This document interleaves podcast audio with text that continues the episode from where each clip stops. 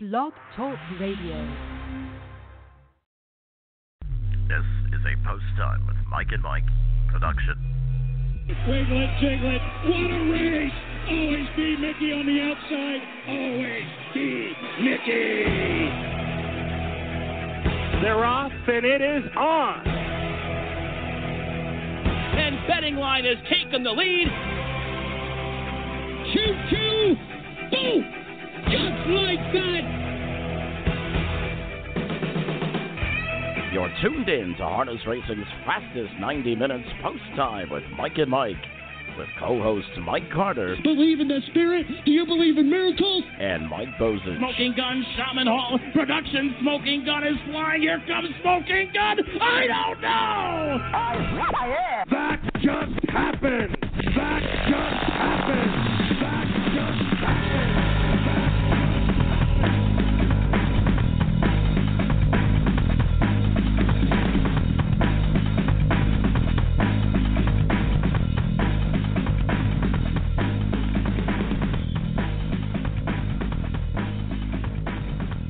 It's another Thursday morning of Post Time with Mike and Mike, presented by Bet America. Mike Carter alongside of Mike Bozich. And while Mike Bozich is not here, I am on the heels of skipping town and headed down to beautiful, warm Florida. That's for sure. We got another, uh, another uh, about oh I don't know, 27 or 28 hours, and I'm getting the heck away from this snow-filled city. Well, I can tell you what, it was yesterday, Wednesday, February 21st, here in this part of the country, and it was 70 some degrees yesterday. And actually, it was about 70 degrees on Tuesday also. It was just a beautiful, beautiful day. Today, a bit cooler. The rain is back, but nonetheless, I'll tell you what, you get a, a 70, 75 degree day in uh, February. It's something certainly to be thankful for. Record warmth across this area, all across the state of Maryland, all across the East Coast, basically, over the last couple of days, Mike. Yeah, definitely. Uh, we had the warm temperatures on Tuesday, and uh, have to put a jacket back on yesterday. I about wanted to cry uh, because I was enjoying the temperature so much. But uh, we'll be headed to sunny uh, Florida for the 2017 Dan Patch Awards coming up on a Sunday. Mike, we leave out tomorrow, and uh, you can watch the Dan Patch Awards live on Facebook Live. Uh, Heather Wilder and Heather Vitale will be doing the red carpet. Jason Settlemoir and Roger Huston on the MC duties, but uh, it's going to be a lot of fun. And uh, I'll tell you what, I can't wait for some fun in the sun. That's for sure. Yeah, there's actually some great, great stuff going on um, at the usual banquet. Of course, it's going to start with the red carpet. And uh, by the way, we had a, a really good article in our newsletter last week. If you haven't had a chance to check it out, do so. Uh, just a kind of a behind the scenes look at the Dan Patch Awards. You're going to have the uh, Mighty Heathers, Heather Vitale, along with Heather Wilder. They're going to be doing a lot of Facebook Live stuff. Uh, interviewing people as they come in. They call it the red carpet. Uh, they'll be doing a lot of Facebook Live stuff, not only in the beginning, but obviously during uh, the usual awards. And it's also going to be streamed live thanks to our good friends uh, Weaver and Bruscemi. So make sure you check them out as well. It's, I mean, it's just going to be a great, great time, a great event. Uh, some very good people getting honored. We had a chance to interview a lot of them uh, over the past couple of weeks, and we're going to interview a few more today, Mike, on this show here as well. More on that in a moment. But Mike, I, I know I've asked you for the last couple of weeks, and you've kind of been giving me the tiptoe answer. You've kind of been beating around the bush a little bit. Is that speech ready? Of course, for those of you that don't, that don't know, Mike is the 2017 USHWA Breakthrough Award winner. Now, I know that you've, uh, I think you've had to, you've had to have gotten with breakthrough award winners in the past, like Gabe Prewitt, Allison Conte. I'm sure that they probably steered you in the right direction as far as speech making. No. Um, yes and no. I mean, I kind of asked about like about how long it was and things of that sort. I finally put the finishing touches on it uh on it this week and uh so it's done, it's ready and uh you know, hopefully everybody enjoys it. Uh you know, there's there's a lot in there and I was able to pay homage uh even to uh my uh my old my former workplace um, I made sure I paid homage to them, and I also made sure I paid homage to Sam McKee. There's a little bit in there about him, and uh, you know the the one thing, Mike, uh, I remember from that day where I won. I remember Gabe Prewitt calling me, and he said, you know, he said I, I told him he was one of the first calls I got, and uh, he said if uh, if our friend was still here, he would have been the first one. and uh, that that's for sure. That's the truth. And so I paid homage to my friend and uh, good buddy Sam McKee as well. Good stuff, buddy. Good stuff. We're certainly looking forward to it, and we'll definitely catch some snippets and uh, play it on next Thursday's show. Uh, there's also going to be a silent auction at the Dan Patch Awards to benefit the Harness Horse Youth Foundation, uh, and that's uh, going to be some. They've got some good, good stuff there. Make sure that uh, you check that out. That's all on the USHWA website, by the way, USHWA.net. Some of the great uh, things that you can get there. Also, how about the Nature Boy, Ric Flair? You talk about harness Woo! racing trying to, yeah, you try, you talk about harness racing desperately trying to get somewhat involved into the mainstream, trying to make some new fans. And here you got the, a guy that is pretty much known by everybody. If you're a wrestling fan, if you're not a wrestling fan, Mike, pretty much everybody knows who the Nature Boy Ric Flair is. Yeah, definitely. Uh, everybody pretty much knows the woo and uh, just about everything like that. He's going to be doing a meet and greet from six to seven. That's going to be a lot of fun to see uh, just off to the red carpet, and uh, you know, it, it's just going to be an all-around good time, an all-around good show. We've got two days of um, membership meetings and director meetings and things of that sort coming up on Saturday and Sunday. And uh, I'll tell you, I had to, I've had to do do a lot of reading over the last couple of days, but it's definitely, totally, totally, 100% worth it.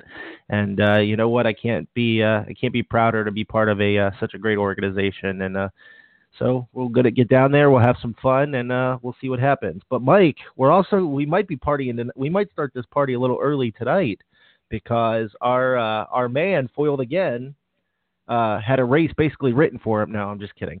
He, no, he entered a race. No, no, no, I'm kidding. I'm totally kidding. No, no, no, that's a total joke. He he actually he drew uh, post three tonight, and uh, both of us have kind of looked at the program. I think Mike uh, he's probably going to be one of the favorites and uh, should be able to uh, mask win number 100 tonight.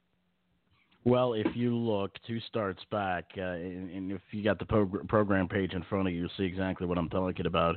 Two starts back from post five against this same class.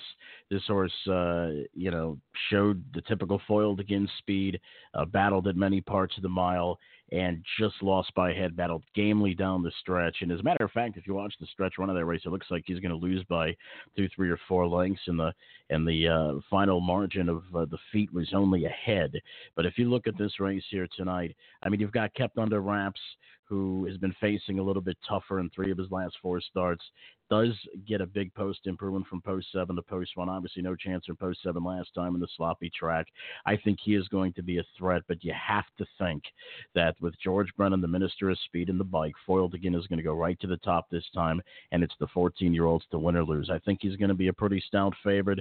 But you know, here's one of the things about it, and we do this inside handicapping uh, bit not only here on this program, but in our Post Times newsletter as well. Okay, as far as a gambling point of view, okay, you know the sentimental pick is going to be foiled again.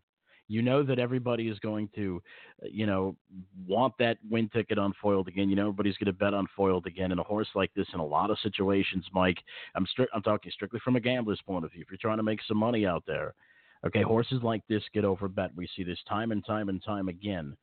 So while we're all going to be rooting for foiled again to get 100, this also could be a value player's dream in a lot of sense.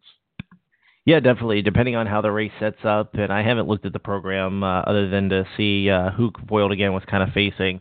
Um, you know, it, it's really going to be interesting to see what happens and what kind of drama comes from it. Because if he doesn't hit the board and he's a big price, who knows what could happen.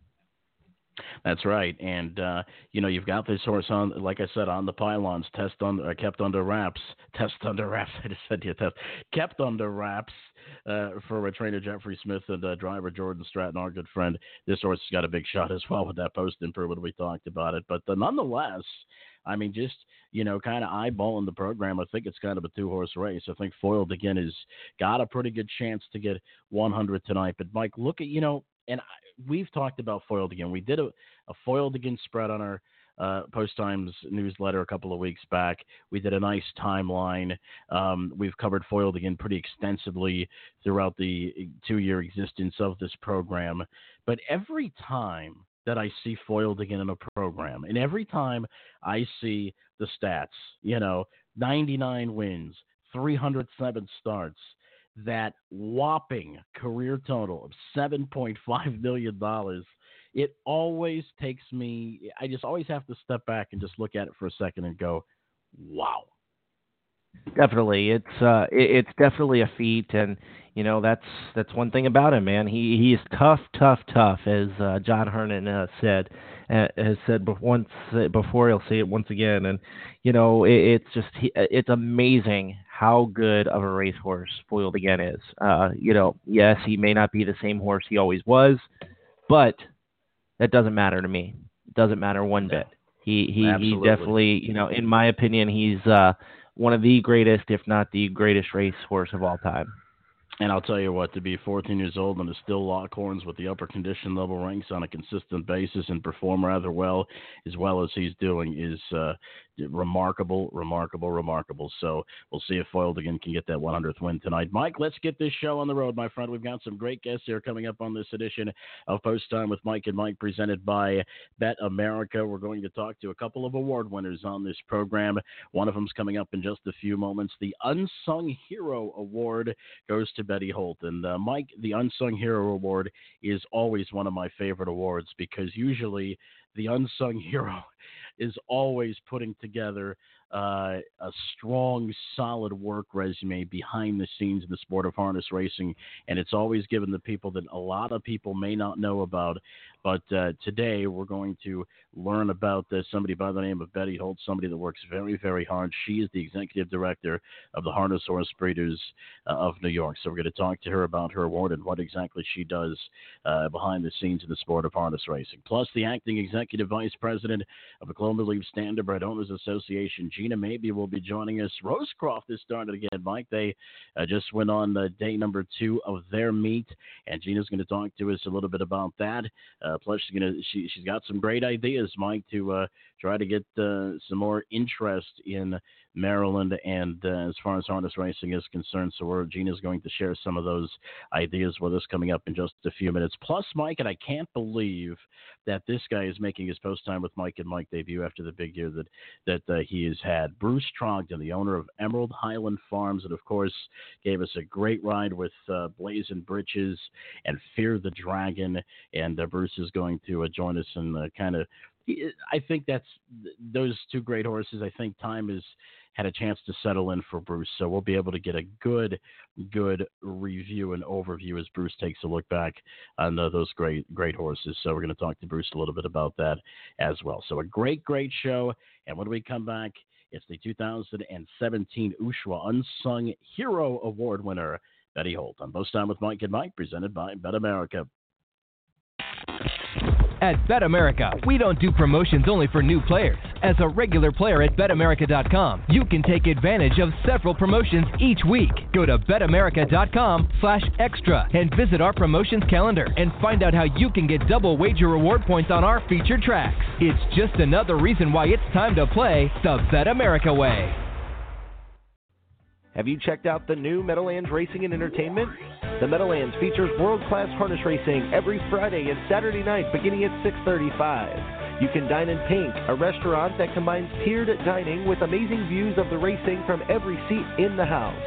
After the races, stop by Victory Sports Bar and Club, where you can bring the action and vitality of all your favorite live sporting events to an upscale place. Victory boasts 40 HD TVs, including 11 big screens for your viewing pleasure. For more information on live racing or to book your reservation, call 201 The Big M or visit PlayMeadowlands.com.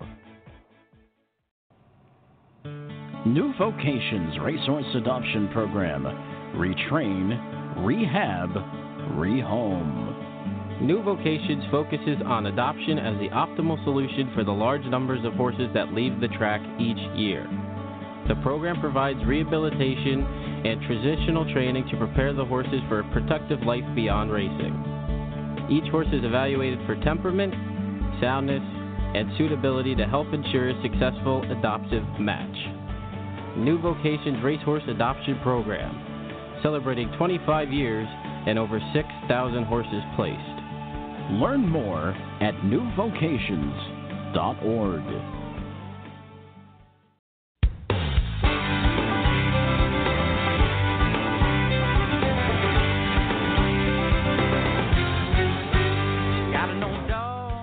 We're back on this edition of Post Time with Mike and Mike, presented by Bet America. Mike Carter alongside of Mike Bozich, and we're joined now by somebody I'm destined to see in Florida in just a couple of days, Miss Betty Holt. Betty, how are you?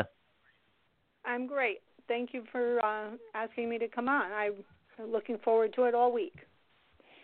Well, Betty, I'll tell you. I, I listen. I used to work in Western New York at Buffalo Raceway, and I, now living in Ohio. I know if I'm ready for some warm weather, I know you've got to be as well with the uh, with the cold temperatures in New York. Well, I can wait a little longer. I took my motorcycle out for a ride yesterday, so I'm good for at least a month. well, there you go. Well, Betty, uh, I only got only had a couple of run-ins with you at Buffalo Raceway uh, during the Sire Stakes uh, circuit. Uh, talk to us a little bit about you know how you got into the business of harness racing and uh, how did the job with the New York Sire Stakes come around? Um, well, I started working in my early 20s for Joe Garrity at the Little Farm in Kinderhook, New York and I fell in love with the breed and I was there for 24 years. I ended up leaving when he passed away and the farm was closed and I purchased a small farm in Schoharie, New York. And I was on the board of the harness horse breeders and um it just kind of evolved evolved from there. I became a board of directors and then I started working in the office part-time and it just turned into the executive directorship over the years and I've been here about 10 years. And uh, most people understand that we've had a contract with the New York Sire Stakes program for the last 50 plus years, and um, I love promoting the program. Um, we don't contract with them anymore, but we continue to promote the program and breeding in New York, and I just love it. It's a dream job. Betty and Mike Bozich here. You are the executive director, as you say, of the Harness Horse Breeders of uh, New York State. Tell us a little bit about uh, what the role is of the uh, Harness Horse Breeders. Uh, well, again, for many years we administered the program, and now um, we're more of a membership based um, organization. We do lobbying for the horsemen and the owners. Um, the last couple years we've gotten a New York wholly owned bill passed, which allows for horses that are wholly owned by a New York resident to have preference, which is still in the working stages with um, the rate, the Gaming Commission as far as the rules and regulations. We have finally been able to write New York bred races over the last couple years, which is a very successful program at Saratoga. Um, we um, do seminars, we do um, scholarship programs we have also started an aftercare program for rescuing um, New York bred standard standardbreds in need. Um, and I can give you more details on that if you're interested. Absolutely, yeah. Rehoming. We've been, as a matter of fact, we've been talking about rehoming. We work a little bit with uh, new vocations, and we've been constantly talking about how important it is to rehome our uh, standardbred uh, equine athletes. So, by all means, yeah, tell us what's going on with them. Um, about three years ago, we talked to Morrisville College, Aaron um, Logan. I think it's Chantel now. I forget which, but anyway, we talked to Morrisville, and we started a program where we were asking the consigners to to donate money to our. We call it an aftercare program, but it really is about getting the horses out of the kill pens. And the last two years, we've been getting about between five and six thousand dollars. And it doesn't seem like a whole lot but i can tell you from starting with when we we began this and with some help from our board of directors we have saved every single new york bred that we've been contacted about. We have left no horse behind. Um, some of them have been to the point where they have actually been euthanized but they have not been shipped um, to kill. And we're really proud of that fact it couldn't be done without the board of directors, obviously, and the breeders in New York who are willing to step up and be responsible. And um, it really isn't a lot of work. It's not a lot of money, but to have someone call and they actually hope they're New York breds because they know that they're going to get support. So we're looking, you know, down the road with working with um, the USTA that eventually there will be a, a permanent funding solution for this issue, but right now there is not.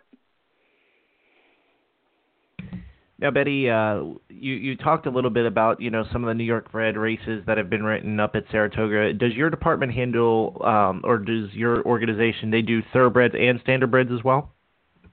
No, we only do the standardbreds. And and what's the what's kind of the breeding like up there uh, now? Obviously, it's been a couple years since uh, since I've been uh, through those parts. And uh, talk a little bit about that program. And uh, it seems to have really kind of shot off, shot up, excuse me, shut up and taken off as of late uh, with some of the big sires headed to New York. Um. Well, we have first off, we have a great program. I think that the um, the health of the program is very good. We have had a consistent um, revenue stream, and we do have some of the top stallions in the nation here in New York. We would always like to see more of them.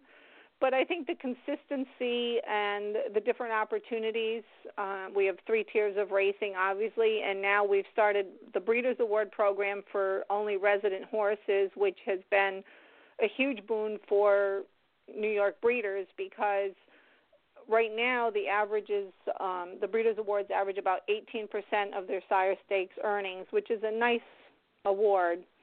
Obviously for the top horses it's huge. And even for the smaller um, breeders it's you know it gives them enough money to go back and breed a mare again. But i think it's the consistency and the different opportunities that are probably the most appealing to people. And having eight races for two and three year olds so you really don't have to go anywhere. You can stay right in new york and race all year.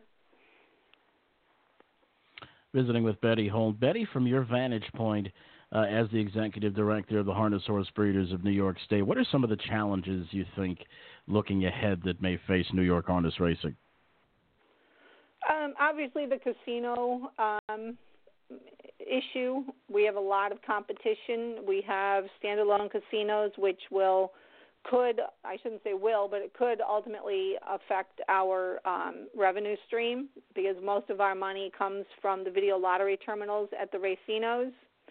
Um, and it seems like our numbers have dropped off the last few years, and I obviously it's happening nationally. Um, so that's I don't know that that's a, a state issue. I think it's something that we all need to look at in the industry, do everything we can to help increase the numbers. I don't really know what that is, but it is something that we seriously need to talk about, and the sooner the better. But um, obviously, with the shorter of horses, we are missing. We're going to lose racing days, so consolidating or shortening up some of our season, our um, racing um, seasons at each track may be a solution so that we don't end up canceling races. But I think that's something again it's happening industry wide.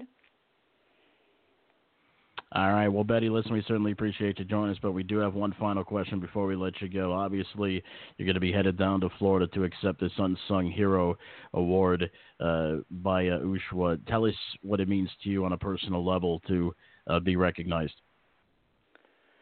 Um, well, I'm flabbergasted. To be honest, I don't know that I do anything more than anyone else in the industry, but I think – the fact that we are here in New York and that we do um, try to take care of our horses and we do try to provide a future for them, and obviously we continue to support the program. It means the world to me, especially this year with the changes in our administrative and our membership based um, program. Um, it really means a lot that people have noticed that we're here and that we do do good work. And it's not, and I don't think of it as just for me because I am backed by the Harness Horse Breeders Board of Directors and obviously the membership. So it's really an award for all of us.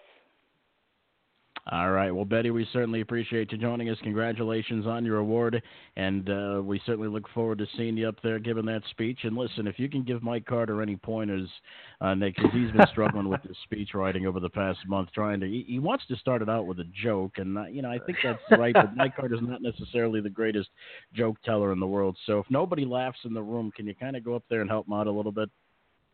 I'm lucky I can string two sentences together, so I don't think I'm the person to be asking. Be- Betty, thank you so much. Congratulations on your award once again. Thank you very much. Have a good day.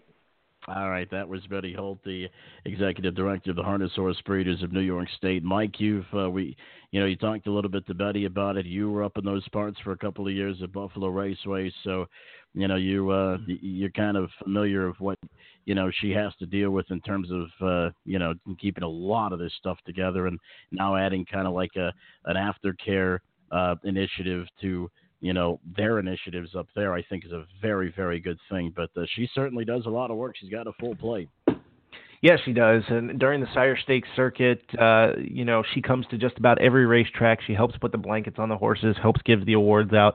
Mike, she does a fantastic job out in New York, and uh, you know that that program uh, has kind of had to sustain itself over the past few years. Obviously, uh, VLT slots have helped, but they've uh, they've had some uh, tough experiences with expanded gaming coming to other casinos uh, around certain racetracks and there and there's really not been a whole lot they could do other than kind of just sit back and watch. But they've got some pretty dominant sires out there, uh, including like Rock and Roll Heaven and things of that sort. So it's uh, it's still good, nice to see that some of the big names are still coming out of New York.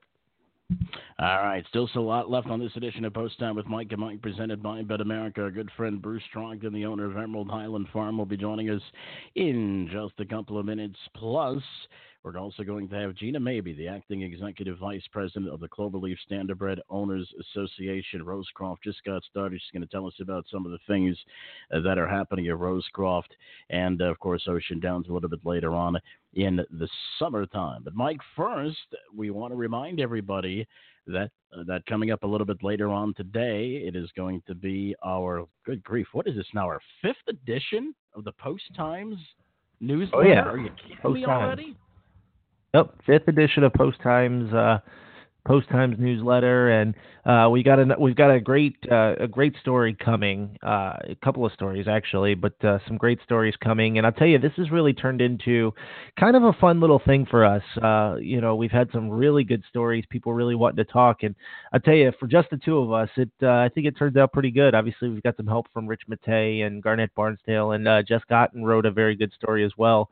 But uh, I'll tell you what, Mike, it's it's definitely been some fun, and uh, we're glad that everybody's reading it. Uh, we've gotten a lot of uh, a lot of great feedback, uh, so to speak, on it so far, and uh, we're very happy to hear that.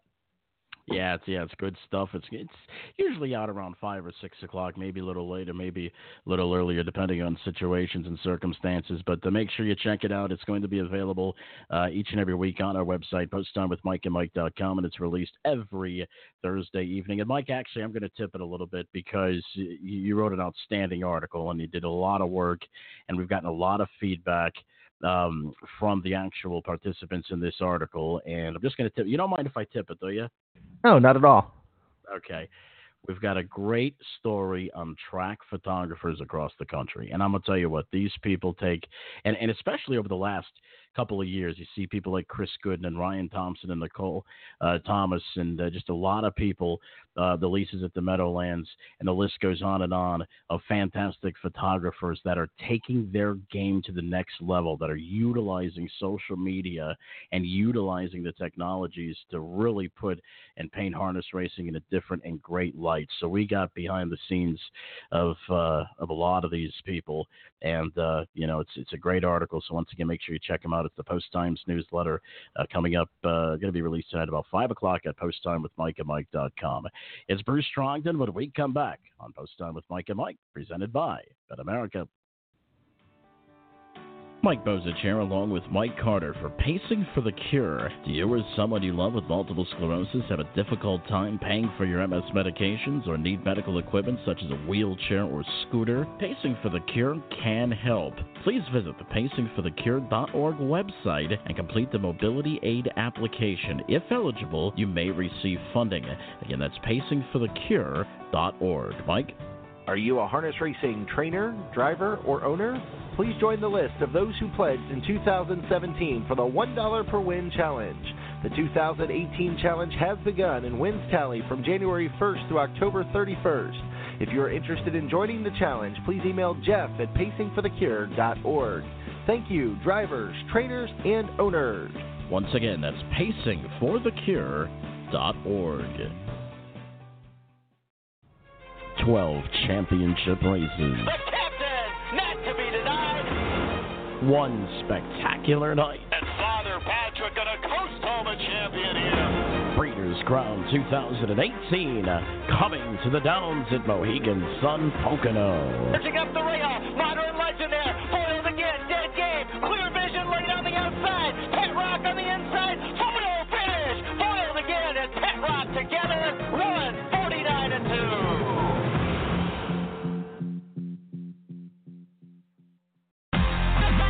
You're tuned in to the BetAmerica Radio Network. Host Jason Beem brings you new shows every Monday through Friday. We bring you the best personalities from across the racing world with extensive interviews, commentary, news, games, and more. The Barn is revolutionizing what horse racing radio can be, and you can hear new shows at betamerica.com or just search BetAmerica Radio Network on iTunes, Spreaker, Stitcher, or iHeartRadio. Get in the Barn.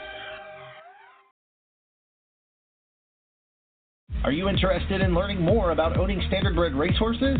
Do you want to experience the excitement of driving a standardbred? Owning a racehorse is a once in a lifetime experience and not as difficult as you may think. The United States Trotting Association wants to help make your ownership dreams a reality. Contact a member of the Ownership Concierge team by email at owners at ustrotting.com or by calling 877 800 8782 extension 5555.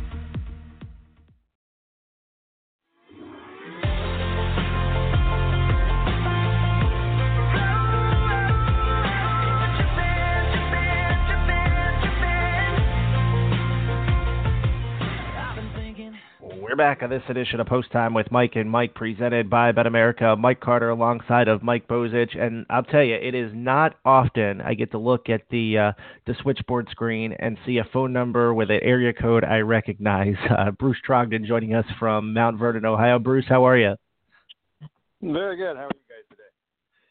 Not too bad. Well, Bruce, uh, talk about a heck of a year uh, that you had uh, from an owning owner's uh, standpoint uh, with Fear the Dragon and Blazin Britches. But uh, since this is the first time you're on the show, we like to talk to the, our guest and find out, you know, how they got into the sport, how they got interested in harness racing. So you're up. How did you how did you get into the sport, and did you grow up around it?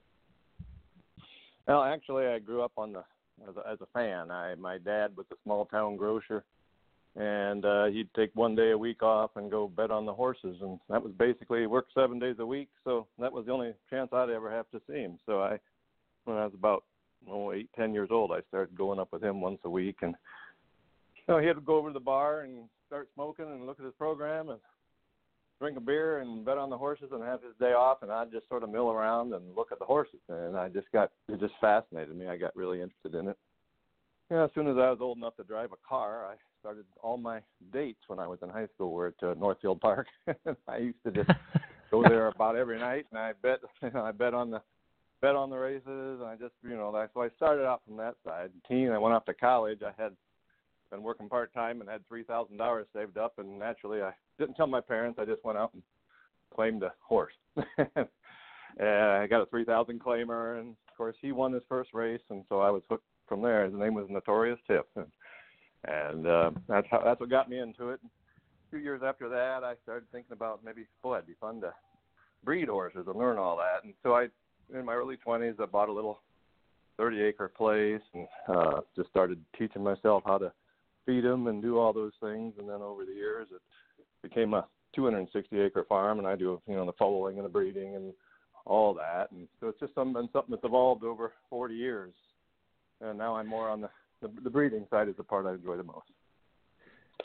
Bruce, it's funny you say that uh, most of your first dates happened at Northfield Park because uh, one of the first times uh, I had, uh, or I had just met my fiance and she started coming to Northfield Park. Now I can't get her away from the place. So, so Oh, maybe, uh, well. maybe, maybe it's a two for one thing. Well, I have to. I have to be honest. I that's not my situation. My my wife. She became my wife because she lasted longer than the other dates. Uh, she she she made it about six months before before Cosmo magazine and everything. Before she started bring, reading bringing magazines with her, and she she tried to pay attention for a while. so so she Yeah, well, you know what, I, Bruce, I got to tell you, that's uh, that's about my wife. She got interested a little bit in racing, and she tried to do a lot of different things. I mean, she tried to hang with it the best that she could, and uh, after a while, it just started, you know, getting the cell phones and Candy Crush and everything while I'm sitting there betting the horses. So they are the true unsung heroes, believe me, uh, behind each and Although every one of us. Wife, but uh, my wife Sabrina had a lot more fun this year. Uh, It's hard not to have fun when you're winning the North America Cup and the Adios and things like that. so oh, she, uh, saw absolutely. the fun, she saw the fun side this year, and she did a couple of years ago too. We had a great horse with Colors of Virgin that was also a horse of the year. And uh, so, yeah, she's seen the good side of it now. So that that kind of helped me. It bought me a few more years of perseverance, I think. well, there you go, no question. Now, Bruce, you mentioned that you kind of started off as a breeder, and now over the past couple of years, you kind of shifted into uh, horse owner mode a little bit, more uh, racing your own horses. What uh, what made you come to that decision? Well, you know, I started out, you know, as a racehorse guy, but just, you know, keep claimers and that type of thing. And we've had yearlings over the years, one or two, like most people. Um, but, you know, at first it was just such a challenge for me that I was learning how to do everything for the first time, learning how to, you know, break horses, learning how to just do all the things that come with a horse farm. And when I first, uh, first started selling my first crop, uh, commercially, I, uh, for about five or six years, I was selling down at the Fasig Tipton Pavilion in in Lexington. And very first, I had six yearlings. The first one, I think I had three of them sold for a hundred thousand or more. And that was really exciting, you know. And then to prove, plus at that point, a young guy learned and taught myself all that. It was just really a challenge and fulfilled me to be show that hey, I can do this just like I can do this as well as there the next guy, you know. And so that was uh, the challenge. And then um, you know, I just think over the years, I had sold it Tattersalls in Lexington, and we sold at Harrisburg for about five years, and basically just kind of I don't know bored with it's the right answer, but you know as the years went by, um, I we've a lot of the horses we've sold we've had a real good track record of them racing well, and I just started to uh, give a couple of these more, a couple more of them, and basically when Colors of Virgin, I always kept a few fillies and sold all my colts, and basically made enough money with Colors Virgin and then got me a little more game to go on and do some more. And so the year of uh, Blazin Britches and um, Fear the Dragon was the first year I kept some Colts and gave them to Brian Brown. And of course, you might know I got lucky, and the very one of the very first ones was Fear the Dragon. um, but uh, yeah, so I we just got to where over the time I have always experimented with how to raise horses and we do things we've developed our own system over the years. We we're very natural. We raise them in herds. Um i my whole thing is the horses shouldn't be in stalls. I'm not into what i call the my pretty pony thing. I let my horses run around constantly and we have a very hilly farm. They get a lot of exercise. You know when you do that you get scratches and things like that on them but when we started focusing on stop worrying about what the market thinks and other people think. Just do what I think is best for the horse as a as an animal, and uh, look at it that way. And you know, when I started doing things that way, we started winning. so it's a little different story than the normal, but we just uh, we we try to breed race horses, and we're not worried about what the market thinks. Now, Bruce, obviously, uh, Fear the Dragon uh, was no slouch at two. He raced extremely well, but boy, did he really mature uh, into a very nice uh, three year old and uh, had a very successful season. Talk to us a little bit about that kind of transition from two to three and uh, what you saw in him.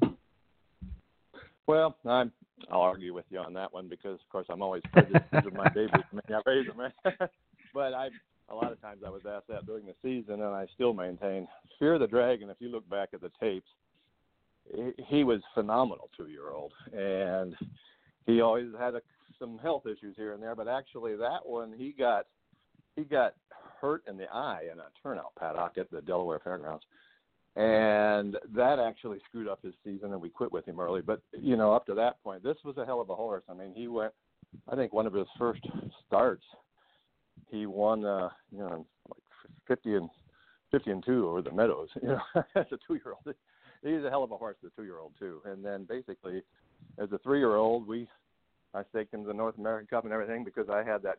I still was confident that he could he could beat those horses, and he did. so yeah, no, he was just a nice horse from the time he was born. Uh, I just I liked the way he looked when just he just had an attitude to him and uh, just just always a sharp sharp horse. Bruce Trogdon joining us. Bruce uh, owns Emerald Highland Farms. Bruce, let's talk a little bit about Adios Day. What an Adios Day it was, obviously with Fear the Dragon, but uh, also, as you said, Blazin Britches and What's Troubling in Rocky, also winners of Grand Circuit races on that particular card. And of course, you know, hearing the voice, Roger Huston, call your horses coming down the stretch. I don't think there's any better feeling in the world, especially if you win the race. Talk about that day and talk about, uh, now that you've had a chance to reflect on that, talk about how special of a day that was for you.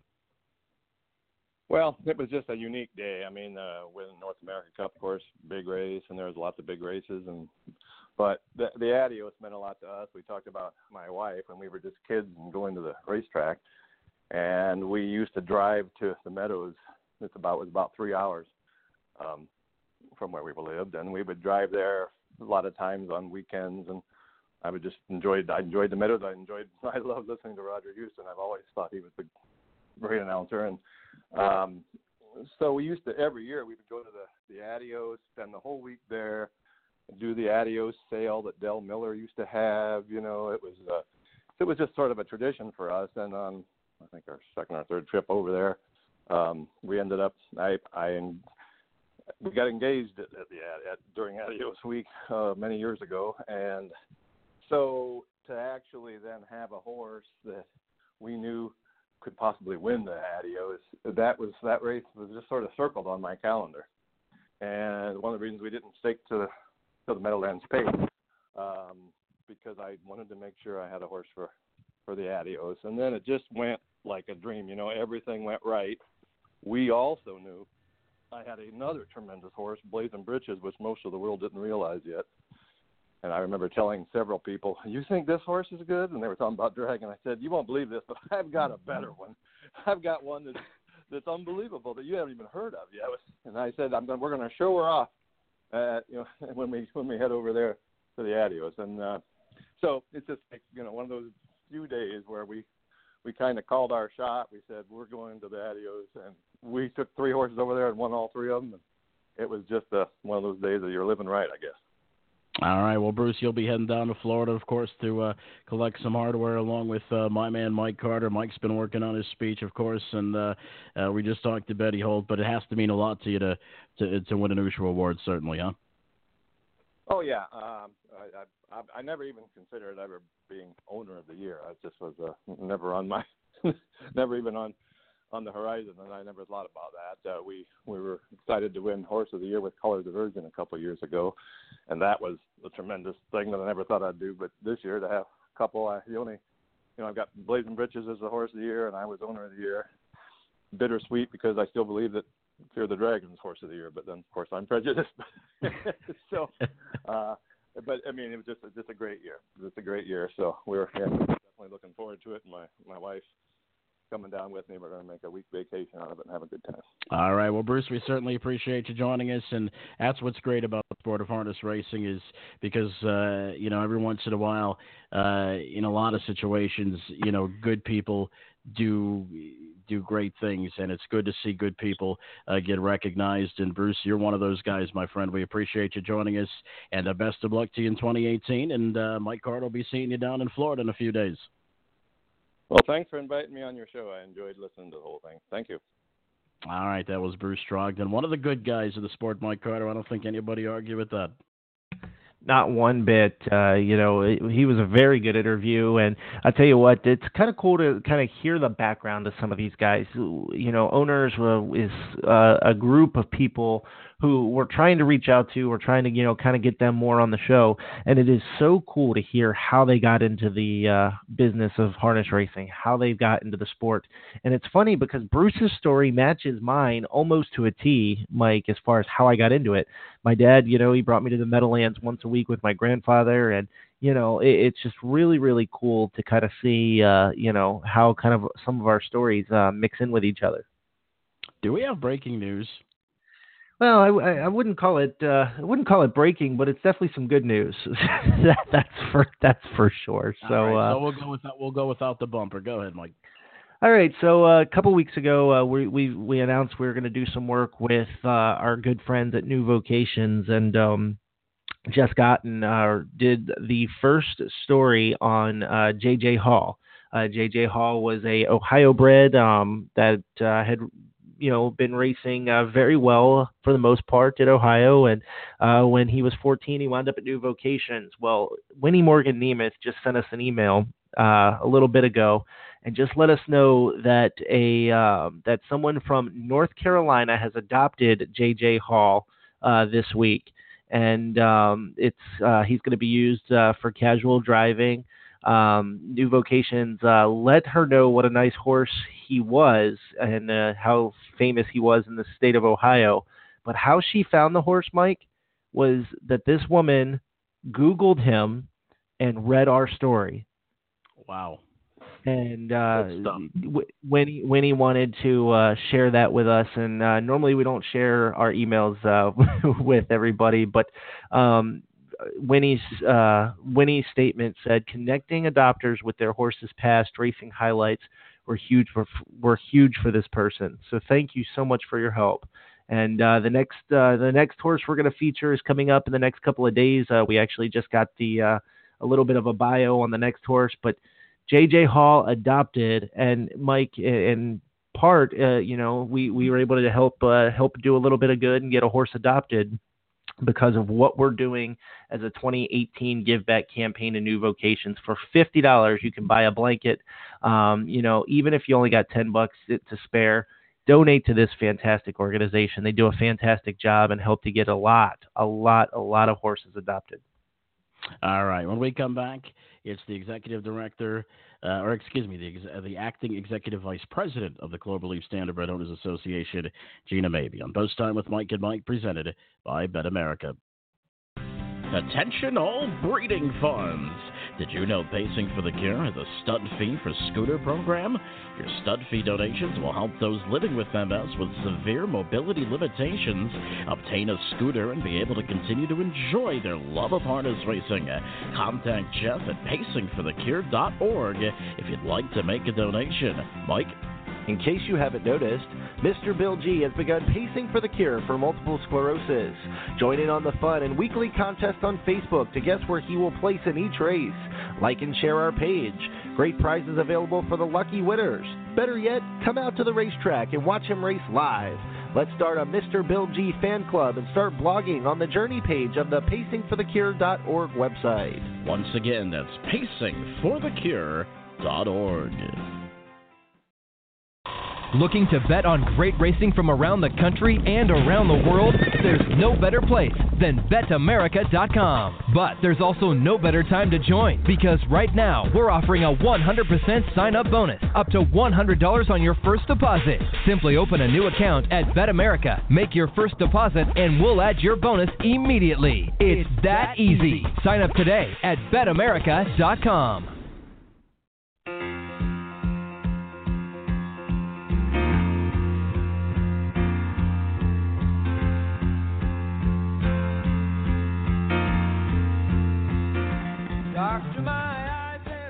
We're back on Post Time with Mike and Mike, presented by BetAmerica. Mike Bozich along with Mike Carter. Still plenty left to come on this edition of Post Time with Mike and Mike. Right now, we're joined by the acting executive vice president of the Cloverleaf Standardbred Owners Association, and her name is Gina Maybee. Gina, how are you?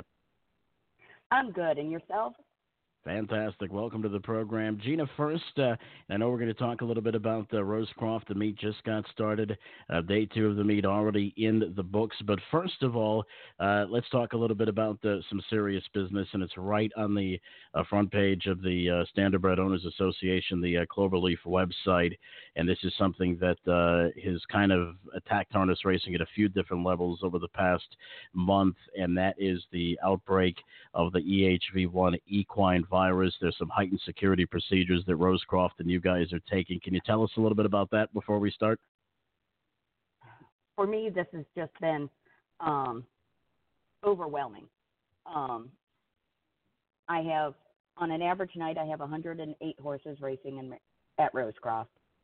And the number of horses that we might get from Pennsylvania or Ohio, it's limited you know, we're maybe five to ten.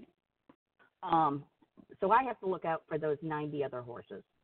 And so between the management at the racetrack and Cloverleaf, we um, I researched the policies at all the other tracks, and Miami Valley seemed comprehensive because of everything they were going through. So we just kind of mimicked what they had. Um, now that it's all seems to be winding down, from what I can see, we've loosened it a little bit, and um, we've talked to our um, state vet from um, the, our Department of Agriculture here in Maryland, and they've you know helped us kind of lead us to where we need to be on on our policy. And um, until all the quarantines and everything gets back up in Ohio and Meadows, we're um, not going to take any horse that um, had started after I think it's January 10th. And then if you didn't race there, but you have various connections, you have to um, provide a Coggins after um, that was done after February 1st and a health certificate, a new health certificate within 48 hours of. Yeah, Gina, we've uh, I, being from Ohio, uh, we've been kind of on the on the guard. So this is a very very important uh, important topic, and it, it's nice to see you know all these racetracks kind of not necessarily banding together with the same set of rules, but kind of banding together to kind of fight uh, fight spreading uh, this this nasty uh, disease around.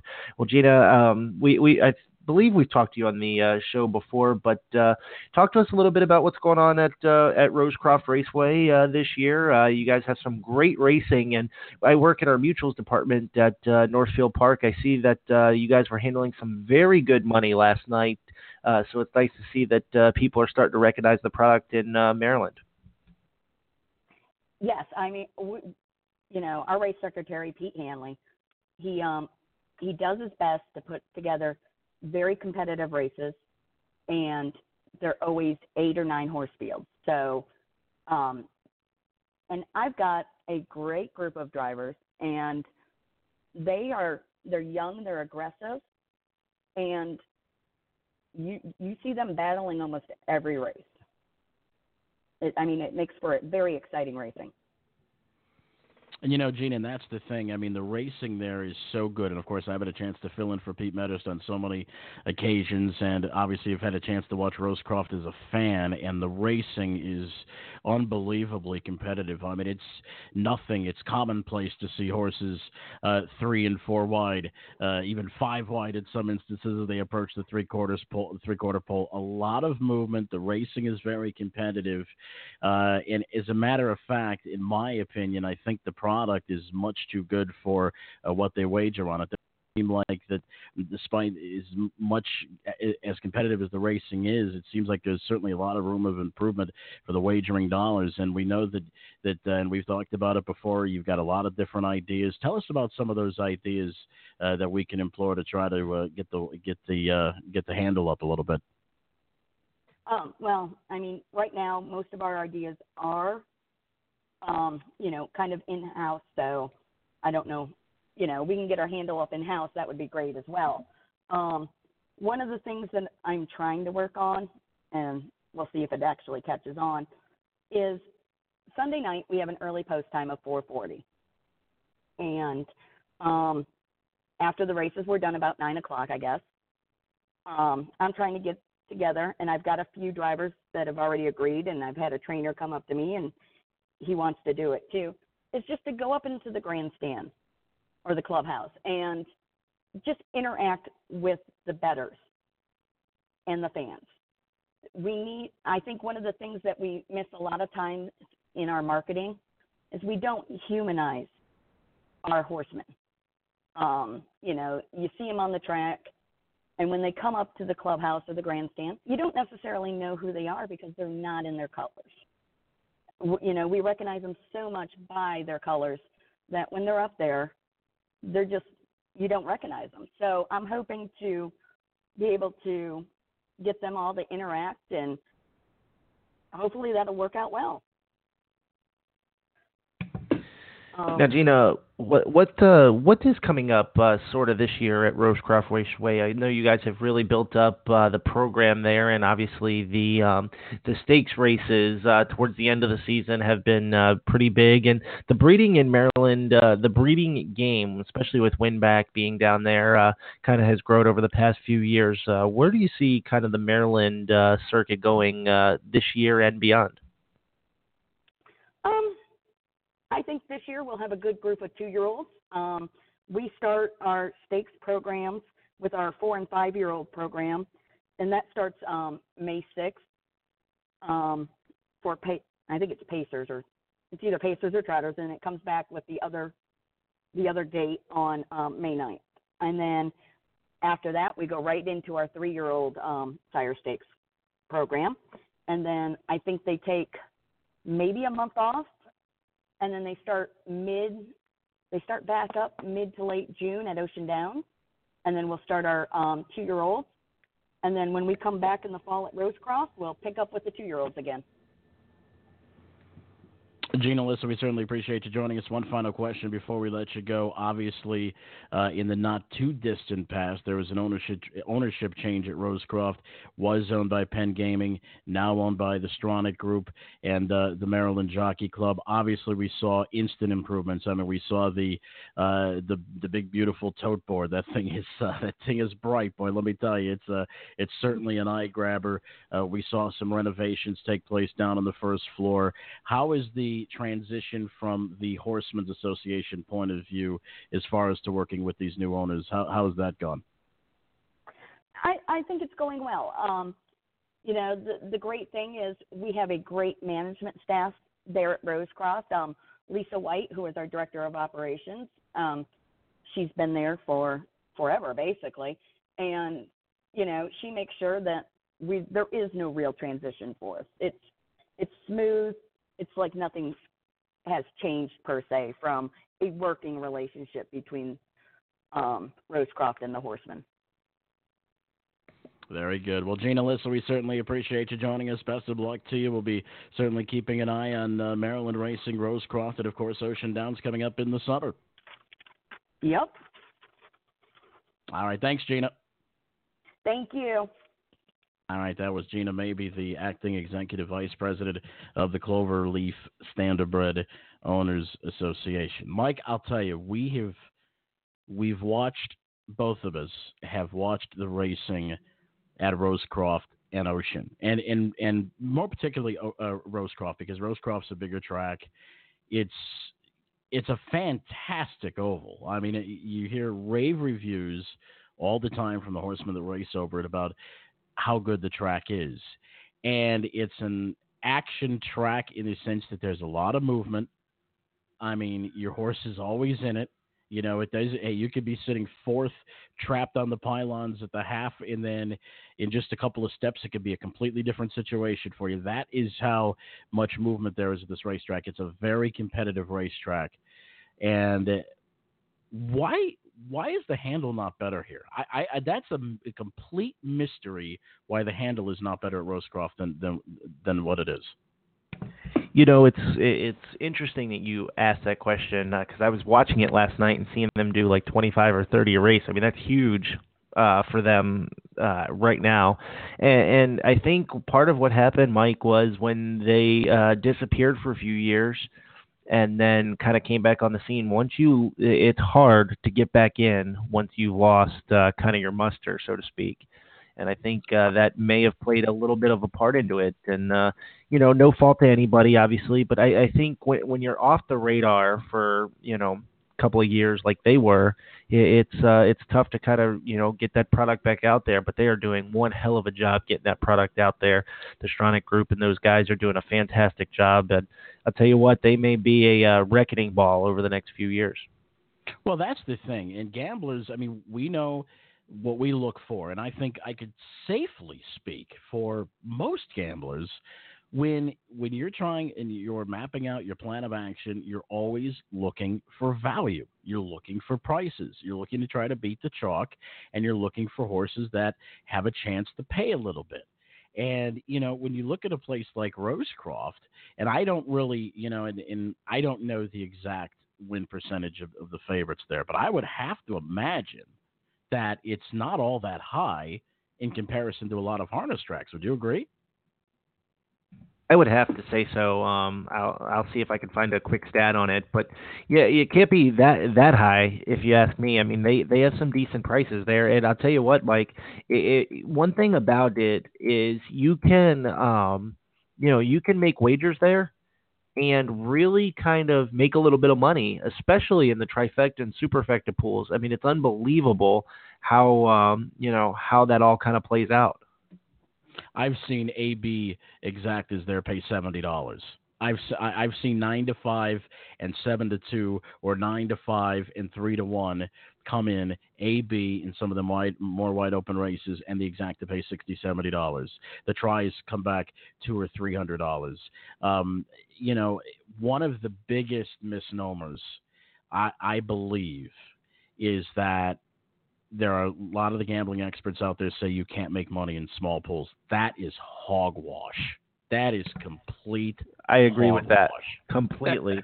there, there is I no. listen, have you ever? You, apparently, those people have never bet at Ocean Downs because Ocean Downs they get a lot of good on track uh, handle, Mike.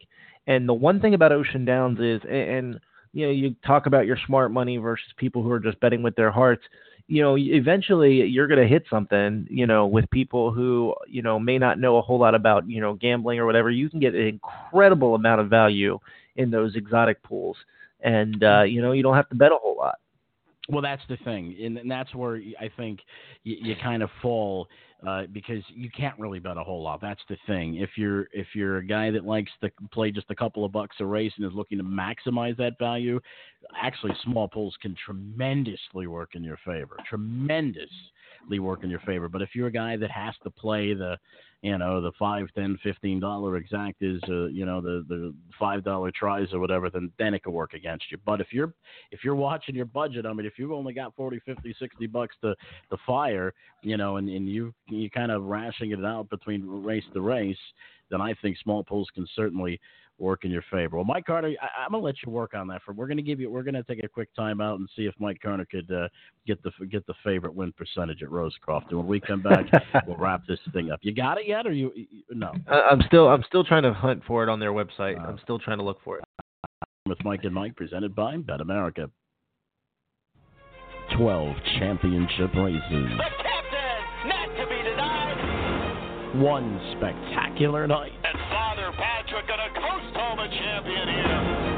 here. Crown 2018 coming to the Downs at Mohegan Sun Pocono. Pitching up the rail, modern legend there. Foiled again, dead game. Clear vision late on the outside. Pet Rock on the inside. Photo finish. Foiled again, and Pet Rock together. One, 49 and 2. Are you interested in learning more about owning standardbred racehorses? Do you want to experience the excitement of driving a standardbred? Owning a racehorse is a once in a lifetime experience and not as difficult as you may think. The United States Trotting Association wants to help make your ownership dreams a reality. Contact a member of the Ownership Concierge team by email at owners at ustrotting.com or by calling 877 800 8782 extension 5555. New Vocations Racehorse Adoption Program. Retrain, rehab, rehome. New Vocations focuses on adoption as the optimal solution for the large numbers of horses that leave the track each year. The program provides rehabilitation and transitional training to prepare the horses for a productive life beyond racing. Each horse is evaluated for temperament, soundness, and suitability to help ensure a successful adoptive match. New Vocations Racehorse Adoption Program, celebrating 25 years and over 6,000 horses placed. Learn more at newvocations.org. All right, we're back on Post Time with Mike and Mike and Mike. The country's best harness racing is coming back very, very soon. It's racing revolutionized at Hoosier Park Racing and Casino. Live Harness Racing returns on Friday, March 30th, Tuesdays through Saturdays, 6:30 Eastern is the post time. Right now, if you go to their website, HoosierPark.com, and click the racing link, you can check out the Standardbred Association's new commercial. It's a good one, and the, the Live Harness Racing is right around the corner. Mike will be at Hoosier Park uh, a couple of times this year, and uh, we can't wait. They're just great, great hey, people. Hey, hey, hey! You can't tell Yes, them yes. that. You can't Oh. tell them that yet. Ah. I'm just kidding. I'm just Let the cat- kidding. Let the cat out of the bag a little bit, that, but we're not going to say no more. But nonetheless, Hoosier Park Racing coming up on March 30th. Mike, I'll tell you what, that's always a good sign because it's a sign of spring. It's a sign of Yes. warm weather. And the Oh, I cannot gonna be hot and w- this year. I cannot wait for Hoosier Park to open, Mike. It's uh, one of the best uh, tracks around the country, and I'll tell you what, it is a blast to go to. If you've never been, you gotta, gotta, gotta go. That's for sure. Absolutely. Absolutely. Want to also give uh, a shout out to our good friends at Midwest Harness Report. They sponsor our Inside Handicapping segment. Really didn't have an Inside Handicapping segment this week, but we did talk a little bit about value in Rosecroft. There will be an Inside Handicapping article in our Post Times newsletter uh, coming up a little bit later on today. Keep an eye on our website and our social media sites for the release of that sometime around 5 o'clock or so. And the Inside Handicapping segment is always brought to you by our fine friends at Midwest Harness Report. Look them up online, MidwestHarnessReport.com. I think the subscription, Mike, for that great magazine is only $30 for a year and 50 for two years. That is an amazing deal considering the content and the great articles that you get. It's MidwestHarnessReport.com. Make sure you check him out. Our good friend Tim Conkle. He's an USHWA Award winner as well, Mike. You're going to see him down in Florida coming up on Friday. Mr. Carter? No, he's still looking up. I'll tell you, Mike is still looking up that chalk win percentage at uh, at at Rosecroft. So hopefully, uh, Mike could find that. Have you found that yet, Mike? Actually, yeah, I just got off the uh, Pete Medhurst. Uh, just I was calling him during the commercial break to try to figure out the uh, win percentage, and he actually gave it to me for the fall meet. The Yes. favorite win percentage was Mhm. thirty-two point four two percent. That's that's not very high. People are going to say, "Oh, that's that's huge." It's not very high at all, considering uh, the going favorite uh, average is about forty-one or forty-two percent. Yeah, that's pretty good. That's pretty good. So all you value hunters out there, once again, we implore you to give uh, Rosecroft Raceway a look because there's certainly some value to be had. And it sounds like the it sounds like they're off to a good start handle wise, Mike. Uh, so you know maybe people are sta- starting to uh, take notice. But uh, anyway, uh, once again, final reminder. The Post Times newsletter coming out tonight at 5 o'clock. Make sure you check it out on Post Time with Mike and Mike.com. And uh, anything else, Mr. Carter, before we close this thing out? Nope, other than the fact that uh, I'm getting ready to go take a nap and uh, it's almost time to leave. Uh, we got we got about 28 hours to go and uh, we'll be in sunny Florida. Make sure you check out the Dan Patch Awards coming up this Sunday. Uh, I believe the uh, banquet uh, will stream Facebook Live beginning at 7 o'clock. For everybody here with Post Time with Mike and Mike and Mike Bozich and I, we'll see you next week here on the show. Post Time is 10:30. Good night, everybody.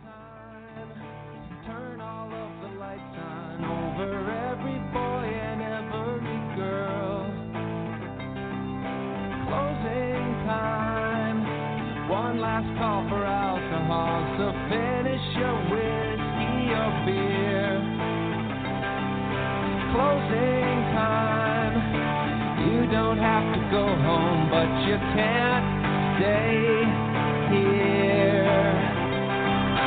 I know.